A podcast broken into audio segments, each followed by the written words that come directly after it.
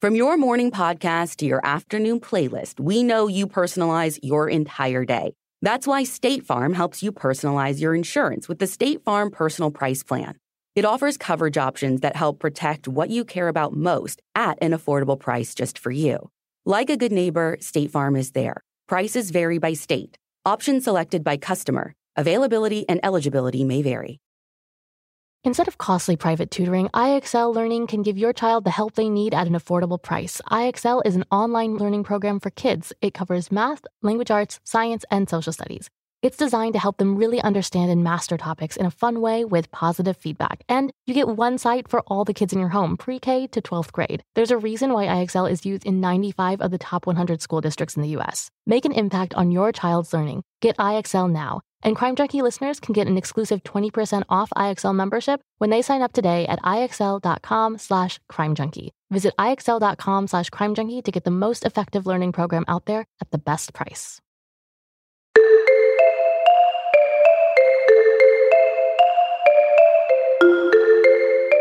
Hi everyone, I'm Britt, the producer of Crime Junkie, and I think by now most of you know that on April 25th, 2018, the monster known as the Visalia Ransacker, the East Area Rapist, the original Night Stalker, and most recently the Golden State Killer, was apprehended and revealed to be Joseph James DeAngelo, a former police officer in both Auburn and Exeter, California, during some of the time he was active as the Golden State Killer.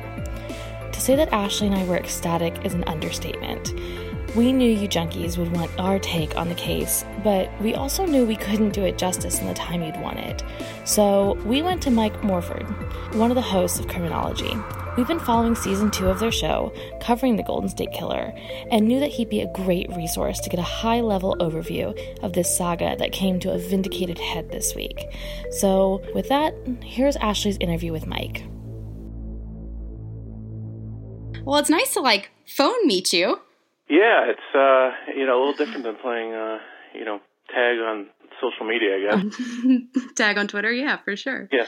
Um, so I am a little less prepared than I wanted to be. It's been we've never covered the East Area Rapist or Golden State Killer, whatever you want to call him. Um, and I, I, know about him obviously as much as like the layperson does. Um, so I was planning on doing a little bit of research to kind of help direct the call, um, but I wanted to get you when I could. So I'm hoping that you can kind of lead me through it. Um, everybody keeps, like I said, keeps asking for us to do this case, and I don't like doing cases that I think other people have done really well. I just think it takes away from our show, and why do it when someone's done it better?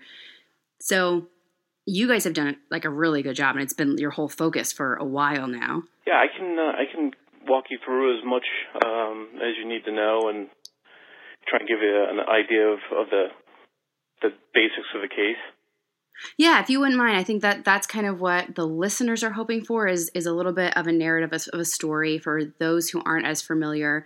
Um, I know for the full deep dive, I'm going to send them to your podcast. But if you could kind of give us a high level overview of kind of hit the story of the East Rapist and when it started, how he kind of transformed, and then obviously you and I are recording on the day that he was arrested, so this is kind of crazy. Yeah, it's been it's been kind of hectic, but uh, I'll start at the beginning. You know, so back in June of 1976, um, in the town of Rancho Cordova, which is in Sacramento County in Northern California, uh, there was a rape and you know, it was a, a weird rape in the fact that the guy came in, he had a whole plan and and it was laid out well and he stuck to a certain script and did things in a certain order um and he succeeded.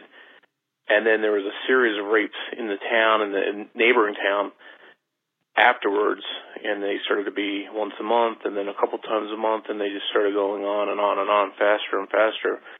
And he moved out of Sacramento County and into other parts of Northern California and other counties. And along the way, he had 50 rape victims over three years. And he moved down to Southern California after that, and that's when he started killing people. And they later on linked, you know, via DNA the the northern rapes with the southern rapes and murders that he did down there. And that's sort of what led to the you know, the DNA evidence that they actually used to to catch him uh, today. So the attacks that he did in Northern California, did they know for sure that they were all connected? I know they were obviously scared of someone. Did they realize how prolific he was in Northern California, or was it not until the DNA? Yeah, so in, in Northern California, where he was known as the East Area Rapist, he started attacking the eastern half of Sacramento County. That's how he became the East Area Rapist. And he had a very strict MO. He had a very unique signature. He would order, you know, if there was a male home with the woman, he would force the woman to tie up the male as he held them at gunpoint, and he would stack dishes on the male's back, and he would take the woman in another room and uh, rape her. And if he would tell the male, if I hear these dishes fall, I'm going to kill you and her. So he would do this, and he stuck to the script over and over and over again. Now, sometimes when he would attack a woman by herself with no man in the house, um, he would use a knife as opposed to a gun. Um, so he felt that he was able to control them a little bit better without needing to use a gun. Mm. So the MO is very unique. So when he did these different rapes, you know, he they people could tell, you know, it was him at these different attacks and all 50 attacks. He would bound the the couples in a certain manner. Sometimes he would go to the refrigerator and eat food right out of the refrigerator during the attack. Um, you know, so they started seeing all these different signs and questioning all these victims, and they all reported the same things. So they all, you know, they knew from the MO and the signatures which rapes were his and which ones weren't. And, you know, he, he basically got to 50 rapes and they knew they had, hmm. you know, a big problem. And did he, if I remember correctly from um, your earliest episodes this last season, he didn't start with couples, right? He actually kind of started with younger girls, if I remember right. Yeah, so the, the first victim was a lone female that was in her 20s. Um, she was home at her father's house, and he had gone on some family business for a month. So she had the house to herself. So he attacked her first, and the second uh, victim were actually sisters. He attacked them when they were home alone. He raped one of them. He didn't rape the other one. Um, and they were again they were teenagers. And then he would come back to the same area he did the first attack in, and he raped or tried to rape some teenage girls there, but their mom was home and fought him off. But after mm. that, it's the victims changed. Some of them were in their 30s, um, and then there's one that was as young as 12. But most of them were in their mid to upper 20s, 30 years old. Um, so that's how he started with with those. And again, if it came to where there was a man in the house, then those were typical married women or women that were old enough to have a boyfriend, mm-hmm. whatever. And mm-hmm. and those were typically older to where they could, um, if he was with them, he would feel the need to separate them and, and put those dishes on on the backs of the males just to give them a, an alarm system, I guess. So that's how that came, you know, the mo came to be. Do people believe that he changed it as more of a challenge or just part of him? evolving or what? You know, they don't. You know, they don't know it's it's an original signature, uh, a very unique mo. You know, certain profilers have looked at hundreds of cases and have never seen that kind of, you know, unique signature in in some attacks mm-hmm. where somebody stacks dishes on a person's back. Um, so it was a way of alarming him should something, you know, the guy try and make a move or something that was his way of of hearing it while he was out in the in the other room attacking the you know the woman. Um, mm-hmm. So that was unique, and they knew that was unique, and that was one of the easy ways they would spot him when he did different attacks. You know, another thing was he would always tell the people the same line. You know, I'm going to just rob you. I'm going to take some money. I'm going to take some food. I'm going to go escape in my van that I've got outside. If you cooperate, I won't hurt you. And he told that to several people. You know, it was always the same script. And that's another way they were able to determine which attacks were his and which ones weren't. Um, so that was it was all very unique the signature and the script that he used. And um, there was I don't know I think it was the first one if I remember correctly from your podcast that he had actually been calling the girl before and after the attack. Is that right? Yeah. So sometimes in the very first attack, you know, she would see a car driving by her house frequently, and when she looked out, the person would look away. And then she started getting phone calls, and the person wouldn't say anything; they would just hang up.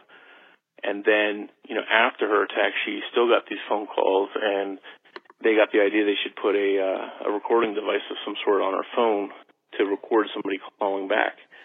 And they got a call, you know, a taunting call that, you know, he was saying, "I'm going to kill you," and he was calling her all kinds of vulgar names.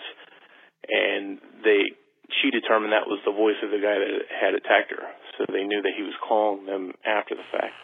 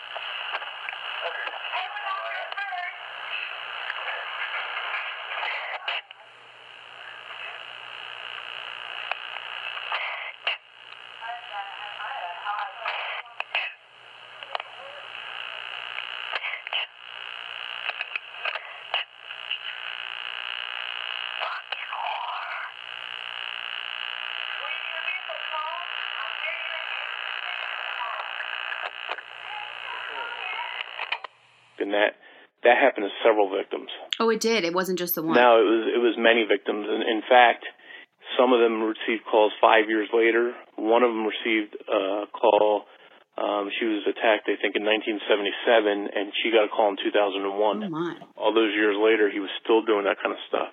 So it's it's it's kind of mind-boggling the the terror that he was into instilling fear in these women. Right. And so, I mean, we obviously know now that he's Joseph DeAngelo, right? At 72. Is that correct? Yeah, that's correct. So I think everyone's kind of, again, we're a couple hours into this, everyone's piecing it together. But he was a police officer, right? Which is what everyone had kind of speculated before because he somehow was one step ahead of all the things that they were doing. Was he actually an officer in the areas where this was happening, or he just knew how they operated? So he was an officer in Auburn, California, which I think is uh, if I remember correctly, is a little bit outside of Sacramento County, not directly in there. Um, and he was a, an officer, if I'm not mistaken, from 1973 to 1979, um, or maybe it was 76 to 79. Um, but during that time, you, you know, a lot of people said, "How come he knows what we're doing?"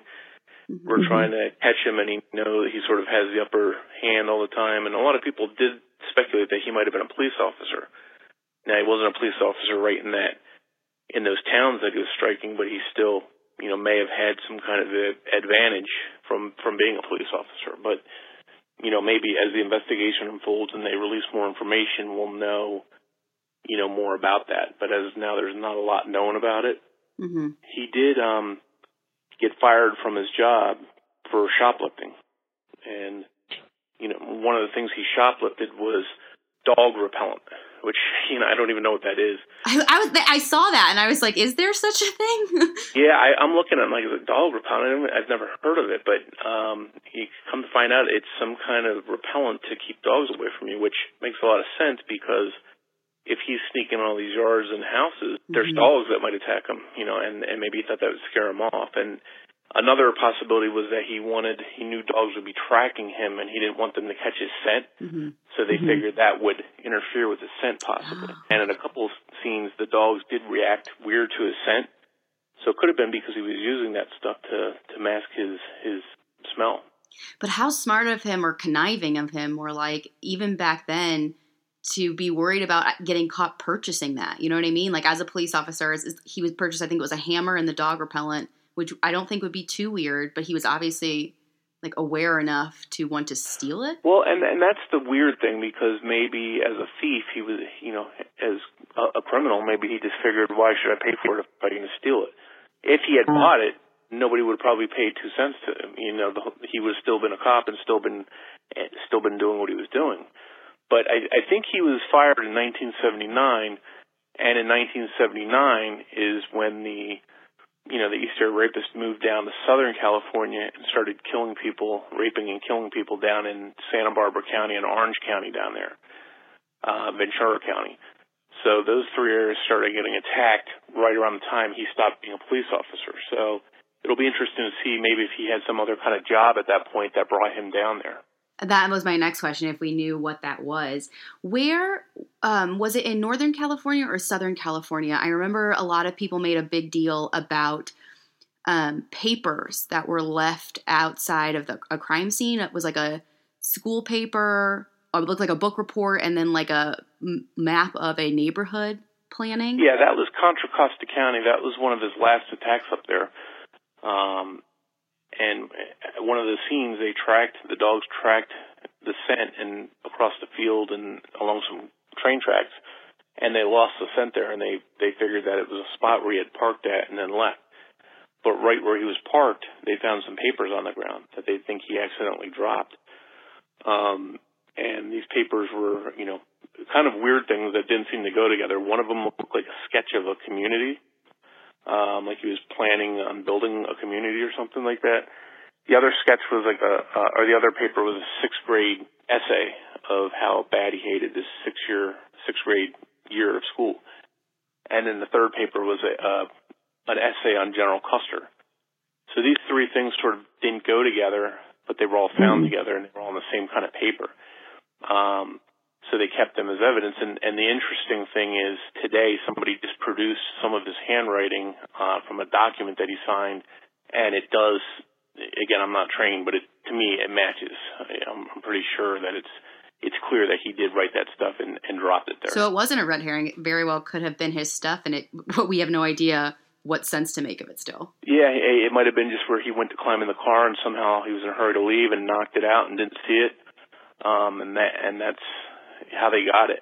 You know, had he not dropped that there, they wouldn't have had that to go on. But, um, you know, it's it's it's one of the only times he really slipped up and left something uh, at a scene that that was uh, a pretty big clue. Crime Junkie is brought to you by Vicks NyQuil Severe Honey. It's your honey-licious cold and flu symptom helper, giving you powerful nighttime relief so you can catch some Z's. When you've got nighttime sniffling, sneezing, coughing, aching, and fever, NyQuil Severe Honey is on the case, giving you the best sleep you've ever had with a cold. When a cold keeps you up, try NyQuil Severe Honey flavor. Use as directed, keep out of reach of children. Apple Card is the perfect cashback rewards credit card. You earn up to 3% daily cash on every purchase, every day. That's 3% on your favorite products at Apple, 2% on all other Apple Card with Apple Pay purchases, and 1% on anything you buy with your titanium Apple Card or virtual card number. Visit apple.co slash card calculator to see how much you can earn. Apple Card issued by Goldman Sachs Bank USA Salt Lake City branch. Subject to credit approval. Terms apply. So when he moved down to Southern California, I remember reading that one of his victims, they felt like maybe he knew her because it was the way in which she was murdered was just so much more brutal than the others. Is that is that true or did I mishear? Well, so when he moved down there, he had never killed. Well, technically, he had been considered the murderer of a couple, uh, an Air Force couple that was walking their dog, and they suspect that he, they walked up on him as he was prowling in a yard, and he killed them both. Um, so he was suspected of that, but he had never officially murdered anybody. Now, when he went down to Southern California, he started attacking, raping, and murdering the, the couples. Um, and he would shoot them, or he started even worse, he started bludgeoning them. And with the bludgeoning, you know, he's beating them with force and, and it's more of a personal style attack. So a lot of times they started thinking that he knows these people and whoever murdered them is, is somebody that knew them because they were bludgeoned in, in a frenzy. And, you know, that's typically, I guess, through investigations, that's typically true but it remains to be seen if he did know them. Now maybe he did, and that will come out too, that he knew some of the victims. But the the last victim uh, in 1986, she was she was beat savagely, Um, and it's interesting because there was a five year gap where he wasn't known to attack anybody uh, during that five years. But when he attacked again in 1986, he really was rough on, on the girl that he murdered, uh, and he beat her probably worse than many of the other people that he that he bludgeoned. And the interesting thing is, you know, 1981 to 1986, there's a five-year gap where he didn't commit any murders. Well, I did some research and I found out that two of his children, he's got three kids, two of them were born, one was born in 1981 and one was born in 1986. So oh, wow. whether their births or, or his wife being pregnant or, or something along those lines set him off, I don't know. Uh, but it'll be interesting to see what comes out of, uh, you know, the materials as they release them to see what drove this guy to do what he yeah, did. Yeah, have you, so you obviously have done some digging. Is there anything else that you have learned about this guy? I mean, I know everyone's still kind of piecing it together bit by bit. Yeah, I I know I don't know a lot more than most people. I, I got a little advance notice last night uh, before they announced anything, and, and it was weird because I I didn't know at the time, but I was the first person on Twitter tweeting, you know, tweeting about the stuff. Oh, wow. And um and then it just sort of went crazy and and it was like, you know, just retweet, retweet and I'm like, wow, this mm-hmm. is crazy. But then I looked and I saw nobody else was tweeting about this, so I realized that I was the only one that knew about it at that point. Um, you know, but with the information I had, which was very limited, I knew the guy's age and, and some general information about him. I didn't know his name at the time. I found that out a little bit later. Um, but things got moving pretty fast overnight, and then this morning I got a call from somebody and uh, sort of solidified everything that I already had. So by this morning, you know, it was pretty clear what was going on. And then at the press conference today, we were able to find out some more information about him. Yeah, and this isn't, I mean, something that you just like picked up overnight. You said you actually were on a panel last year at CrimeCon, is that right, about this case? Yeah, so I'm, I'm friends with some of the victims and, and the surviving victims and family members of those that didn't survive. And, you know, I got to be friendly with them and you know, I started wanting to see if I could help in any way, and and one of the ways I, you know, volunteered to help was going to CrimeCon and helping them present the case about the Golden State Killer, which was in 2016, 2017 now actually. Um, and at the time, the case, it's weird, case really didn't have that much national appeal. Not that many people knew about it. Um, and just a year later, this CrimeCon, it's like huge mm-hmm. news. Just about everybody knows about it. Um, mm-hmm. So in that short one year period, the case really, you know, the case really exploded. So that's sort of how I got into it, and I, I did a lot of research, and you know, I had some connections in law enforcement that were investigating it. So, you know, I was able to get my hands on some stuff to help, you know, tell the the story a little bit better on our podcast. Um, so it was a it was a big aid in, in doing that. Yeah, I, yeah. You, you guys have had like incredible episodes and incredible interviews, it's like nobody else has done, which I think is part of it. I think it's like you know everyone is pointing to Michelle McNamara's book, and but I think it was a, a collective thing of from everybody, from everyone still talking about it, her book, her the podcast, like everyone just caring enough to try and still get tips. I think a lot of times, like I, I, know, I work with a ton of cold case detectives, and the number one thing is if, if people just think no one cares anymore, they don't come forward. And I, I think you're right about that, and it's it's it, it was weird to see the amount of people from 40 years ago that retired. You know, they retired retired 20, 30 years ago, and they're still going out to these shows and being interviewed and trying to help, and then the, the family members of victims that were murdered keep telling their story over and over again, which I always, mm-hmm. you know, I just thought was brave to be able to go through those emotions mm-hmm. again over and over again, and to help tell the story. That's what they've they've done. So everybody doing this effort and then spreading it on social media has really helped move this case to where it's a household name. Um, yeah. Versus what it was. And did in in all of the the talks that you've given and the people that you've talked to, did Joseph DeAngelo's name ever come up, or is this just one of those like out of nowhere guys? This is an out of nowhere guy. From everybody I've talked to, he's he's a real uh, surprise. Um, you know, I, I've talked to a couple people that did a lot of data mining on different people of interest throughout the, the counties where he struck and collected thousands and thousands of names of, of people that might be interest, you know, mm-hmm possible suspects. And this was a name that nobody had, nobody really had on their radar. Um, and it also turns out the interesting thing is they're gonna they're gonna link him to something called the Visalia ransacking case. Apple Card is the perfect cashback rewards credit card. You earn up to 3% daily cash on every purchase every day. That's 3% on your favorite products at Apple, 2% on all other Apple Card with Apple Pay purchases, and 1% on anything you buy with your titanium Apple Card or virtual card number. Visit apple.co slash card calculator to see how much you can earn. Apple Card issued by Goldman Sachs Bank USA, Salt Lake City branch, subject to credit approval. Terms apply. Planning an international trip and want to learn the language of your destination? Then check out the language learning program Rosetta Stone on desktop or as an app. Rosetta Stone is designed to immerse you in the language you're learning. Plus, the True Accent feature even gives you feedback on your pronunciation. Don't put off learning that language. There's no better time than right now to get started. For a very limited time, listeners can get Rosetta Stone's lifetime membership for 50% off. That's 50% off unlimited access to 25 language courses for the rest of your life. Redeem your 50% off at rosettastone.com today.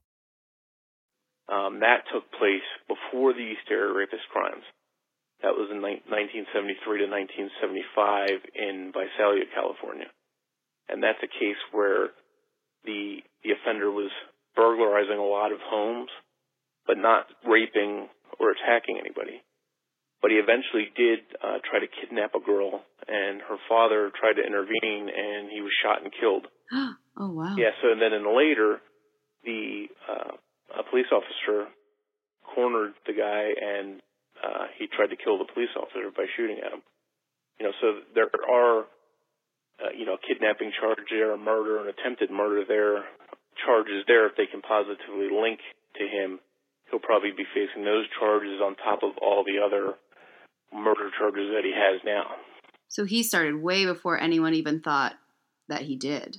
And there's like a very, clear path of escalation. That's it is, and and the interesting thing is, um, when he left Visalia, the last time he attacked uh, was 1975. He had again only one attempted abduction, um, no known rapes, and then he showed up June of '76, which is you know about six months later, and he's suddenly raping, and he's doing it proficiently. So it's it's almost as if in a six month you know time frame, he suddenly changed mo drastically. Um, so maybe there were some victims in between where he phased over to that. Um, but one way or another, they think that he did commit the first series of crimes in Visalia, so they're going to try and link them to him as well. Was the last one in Visalia where he tried to abduct the girl and ended up murdering her father, or was that somewhere in the middle? That was Visalia he he raped or he excuse me he uh abducted her tried to abduct her got her out of the house and her, and the father caught them outside the house and he was shot. And was that the last case though that happened there? In Visalia no. And they had stakeouts and and one of the areas that they staked out a, a police officer was sort of sitting in a garage waiting for this guy and sure enough he shows up there. And the officer you know shined his light and said freeze and the guy said please don't shoot me and the the officer sort of let down his guard a little bit, and the guy pulled out a gun and shot at the officer and hit him at, hit the flashlight that he was holding, um, and the guy was able to get away. So um, he definitely wasn't afraid to to kill when he needed to. Mm-hmm. Uh, he definitely mm-hmm. tried to preserve himself without getting caught, and if he was cornered and he needed to um, to make an escape, he he wouldn't hesitate to shoot somebody. And if I remember correctly too, so you said there's a six month period before he shows up again and is brutally raping these women, and something might have happened in between. But even during the East Area rapist, when that was going on, there were like weird blocks where he would disappear for a little bit, right? Like for like three months at a time. There were stretches where you know a, a two month period, a three month period, a one month period where he wouldn't attack, and then there were stretches where he might attack three times in two weeks. Um, and at one point, it seemed like they were coming faster and faster on top of each other, and then they suddenly stopped for three months.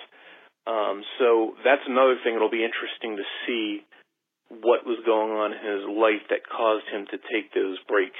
You know, if they can tie some kind of maybe he was away training for something, maybe he um, you know, had an injury? Is, is there anything they can tie to the breaks in the crimes to um, sort of help tell the story about what he was doing and how he was doing it? Yeah, and do they even know where they're going to try him at this point? I mean, he was all over the place. There's so many different, I think, like ten different counties. Yeah, it, it's it's sad because all the rapes can't be tried. They're they're the statute of limitations ran out on them, and back then it was a very short statute of limitations. I think it was like mm-hmm. five years. Um, mm-hmm. So after five years, they couldn't even uh, arrest him for any of the rapes, which is crazy.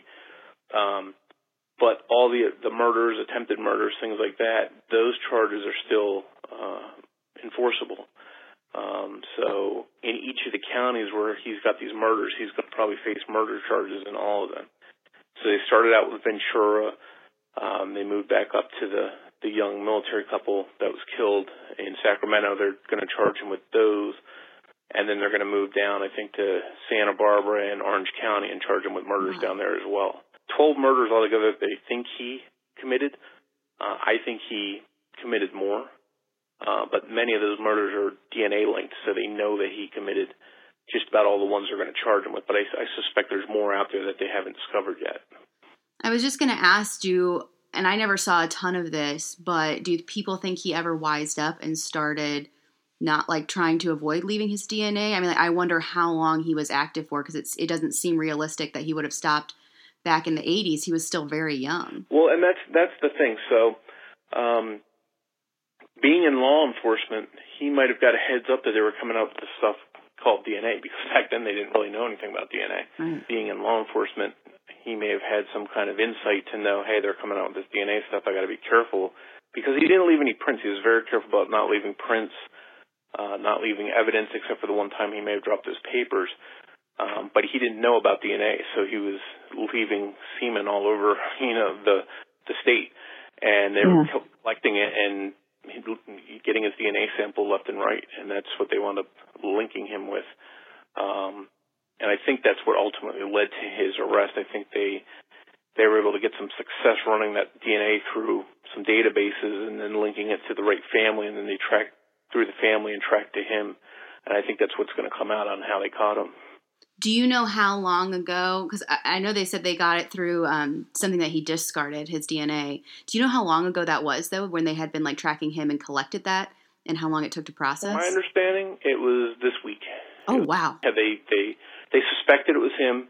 They waited patiently and found some DNA on something that he discarded, and they tested it immediately and got a direct hit, 100% match.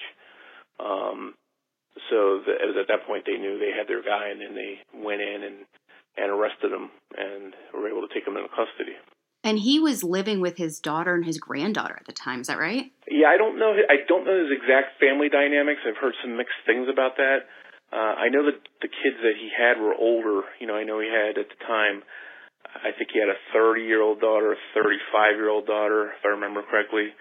Um, so I think his other kids were, were older. And then he, I remember reading at least in one place, and I don't know if this was like the accepted um, profile, but I remember hearing before that they didn't think he would be like a married man, but from what they're saying is his his uh, marriage records show that he was married way back in like the early 70s. So he was married like the whole time this was going on. Is that right? Yeah, from my understanding, um, he he did have a long term relationship, which is a little bit opposite of what I thought. I thought he would be somebody that either never got married or he got married several times because he had marital issues. But apparently he was married, you know, a lengthy time. But one interesting thing I, I found when I went searching through the newspapers when I first got his name, I found a, uh, a wedding announcement back in I think it was 1970 for him, and he was engaged to marry a girl named Bonnie. Um, well, something must have happened. They broke up and they didn't get married. But at one of the crime scenes, he was whimpering and crying in the corner, and the person was listening to him, and he said, "Bonnie doesn't like it when I do this stuff." You know, so that was one of the things that, uh, you know, what? he was sure that he had said Bonnie, and then I found that he had been engaged to a Bonnie. So that's, uh, you know, something that that stuck and hit me immediately. I had never even heard that. That's crazy. Yeah, it's it's one of those weird things where you know, if, if you if you don't know all the facts of this case and, and you haven't looked at it, you, it's easy to miss a lot of little clues and things. Um, but having read through just about every report, you know, ten times, you know, there's certain things that definitely stick out that you that you tend to remember, and that was one of them. Do you know um, Bonnie? Did she did she pass away? Did they do? Do we believe that they just called off their engagement, or do we have no idea what happened to her? Yeah, I don't know what happened. I know she did get married to somebody else a couple years later. Uh, it wasn't to him; it was to somebody else, and I don't know if she's alive or what happened to her after that. Uh, I just know she didn't marry him. And then, did he go on to marry his current wife? Uh, was it around seventy three? Yeah, I think it was in the early. Uh, I want to say it was seventy three. Um, and he married her, if I'm not mistaken, in Tulare County. And Tulare County is important because that's uh, where Visalia is. Um, as, as a matter of fact, in the record of the marriage, it listed his uh, wife as living in Sacramento County and him as living in Tulare County. And that was 1973 when the Visalia ransacker attacks are happening. So that's a link that's going to put him in that county, which is probably going to further make the case that he was a Visalia ransacker. And so weird that it started like right as he got married. Yeah, it's it seemed like that's when it did start. Um, now, eh, because he was prowling and he was out all hours of the night calling victims at night, prowling, attacking, uh, it, it seemed like I don't know how he went to work. You know, I don't know what shift he worked, but if you're out till you know from dark until six, seven a.m., um, how do you function and go to work after that? Uh, but he was constantly doing that, and it's going to be interesting to see how he accomplished that because it just it, it doesn't seem possible that he could be up the amount of hours that he was uh, and still function and have a full time. Yeah, job. and he obviously was able able to do it well because again, nobody was noticing. He was able to have eh, you know as healthy of a marriage as you can have with a serial killer because if he, you know they had kids nobody was thinking it was this guy it's just super strange that he could be so normal and no one would suspect him. And it kind of explains why he could hide for so long. And it, and that's maybe part of it. You know, he wasn't the monster, the creepy guy next door. He was a, a family guy with a boat in his front yard and a normal house and and grandkids or whatever. Um, you know, so that was a, a bit of a facade, obviously, but um, from outward appearances, it, it looked normal. So I think he fooled a lot of people. So before this guy was caught, how many more episodes did you guys have planned of your podcast? Well, we we had twelve planned. We were, we just recorded our tenth one, um, which you know obviously throws a little bit of a monkey wrench, a curveball to us as to what we're going to do. Um, but we think we're just gonna we're gonna finish it out with our normal 12 episodes, but we're gonna do a bonus episode. We're probably gonna release in the next 24 hours or so, mm-hmm. just updating the case, saying what's happened. You know, it's a, it's a big development, and then maybe in the last episode, excuse me, we'll we'll spend some time uh, going over what we know and what we found out about the guy, and and make that part of the last the last. Yeah, episode. and I'm sure stuff is going to continue to just keep pouring out. Do you guys think you will, you know, once you're done? I know you guys did the Zodiac season one, and you kind of wrapped that up, and I know you're now you guys are doing a book. Is that right on the Zodiac?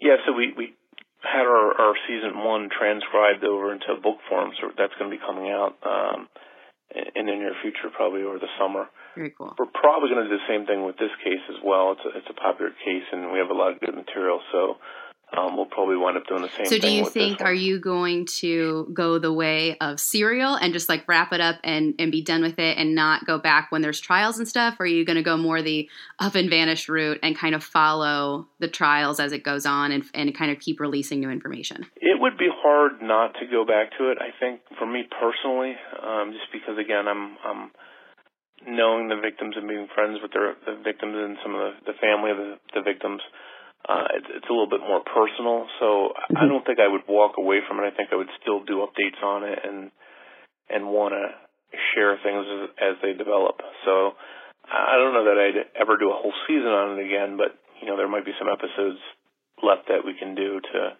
um, just update people with what's going on with the case. Awesome. And do you guys have a season three already identified? We don't, and um, you know, it's at the end of each season we sort of don't plan way in advance, so we're we're sort of you know burned out from from a long season yeah. as it is, and we, we would like to take a week off and just refresh and start thinking about the next project. But with our podcast, we we do a highly detailed deep dive into a case using a lot of you know police reports and things like that. You know, people that were there, people we can interview. Um, so we have to find the right case that sort of fits that that uh, model. Yeah, and you guys, uh, do you have anyone in California, or you guys are out on the East Coast? Yeah, we're, we're on the East Coast. I mean, I have a lot of friends and connections and and things out on on yeah. the West Coast in California. Uh, but we're okay, actually so it's got to be a little Coast. bit more difficult to get like boots on the ground as opposed to having something in your backyard. You guys keep picking California cases too. You got two in a row. Yeah, and that's that's the thing. We want to sort of keep it fresh and not necessarily go back to California again. It just so happened that the first two were from California, but um, I suspect whatever case we do next is, is not going to be in California. Okay, Uh, just Is there it up a little bit. anything that that like I missed that you you want to throw out there? or Anything that I didn't cover? I, I think we, I think we covered the case pretty, pretty thoroughly. Obviously, on an abbreviated version, but you know, one important thing just to mention, I, I think at the end of the day, when this guy goes to trial and all the details come out, I, I think he's probably going to be America's all-time worst serial offender. Uh, you know, predator-wise, you know, he's going to wind up being responsible for hundreds of home burglaries and break-ins. Um, 50, at least 50 rapes, probably more out there that never came forward or were unidentified, and he's he's going to have at least you know 13 murders. Um, so, and there's probably more beyond that that hasn't been discovered yet. But he's, he's going to wind up being, you know, if not the nation's worst serial predator, he's going to wind up being California's uh, worst serial predator. I can I can absolutely see that because I I think you're right. I think there's just so much we don't know yet. Yeah, it's it's just the tip of the iceberg. It'll be it'll be interesting too to see kind of where he came from as we learn more about him, his background, and I, I do kind of feel for his family. You know, I mean, God, as as you know, a daughter about the same age as his, like to have your world just turned upside down like that. That's got to be kind of shocking. You wake up one day and then the police are taking your dad away, and he's the worst serial killer, you know, in, in California history. It's, it's, uh, yeah, I sort of feel bad for them too. You know, as as awful as what he did, you know, was. And I feel bad for the victims. You know, I also feel sorry for his his family. hmm So it, it'll be interesting to see how that plays out and see if they support him or if they're, you know, if it repulses them and they're they're not even on his side. Well, Mike, I appreciate it. Thank you so much. I think this is, like I said, going to be way better than if I just tried to retell a story that hasn't been my whole life for the last year. Well, I, I appreciate you having me on. It was uh, you know, good talking with you, and I enjoy the podcast too. So, And then if there's anything we can do for you again in the future, like I love working with you guys. You guys are super awesome. all right, cool. I appreciate it, and I, I- like I said, I like I like the cases you cover. You guys pick Thank some you. good ones. You know, Tinsley you. case is one of my favorite. Um, Yeah, not a problem. Well, I appreciate it. thank you again, Mike. It was great talking to you. Yeah, good talking to you. Take care. You too. All right, bye. Bye.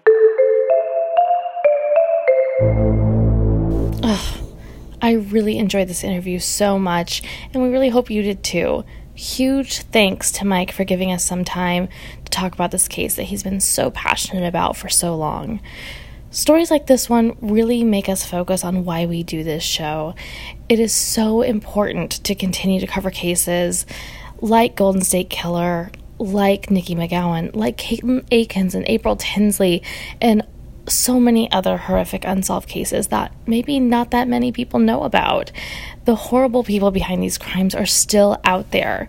Someone knows something, and eventually, someone will be willing to talk if they know people still care. Thank you guys so much for listening, and if you want to learn more about the Golden State Killer, definitely check out Criminology Season 2. I, for one, cannot wait to hear the rest of the season. And if you enjoyed this episode, head on over to Apple Podcasts, leave us a five star rating, and even better if it's a written review. It really helps new listeners find our show, and we also really, really love reading all of your sweet notes. And as always, check out our website, crimejunkiepodcast.com, and subscribe to our newsletter. We'll be releasing some exclusive news there here in the next week or so, so that's pretty exciting. And follow us on Twitter at CrimeJunkiePod and on Instagram at CrimeJunkiePodcast. Ash will be back next week to give you your next true crime fix.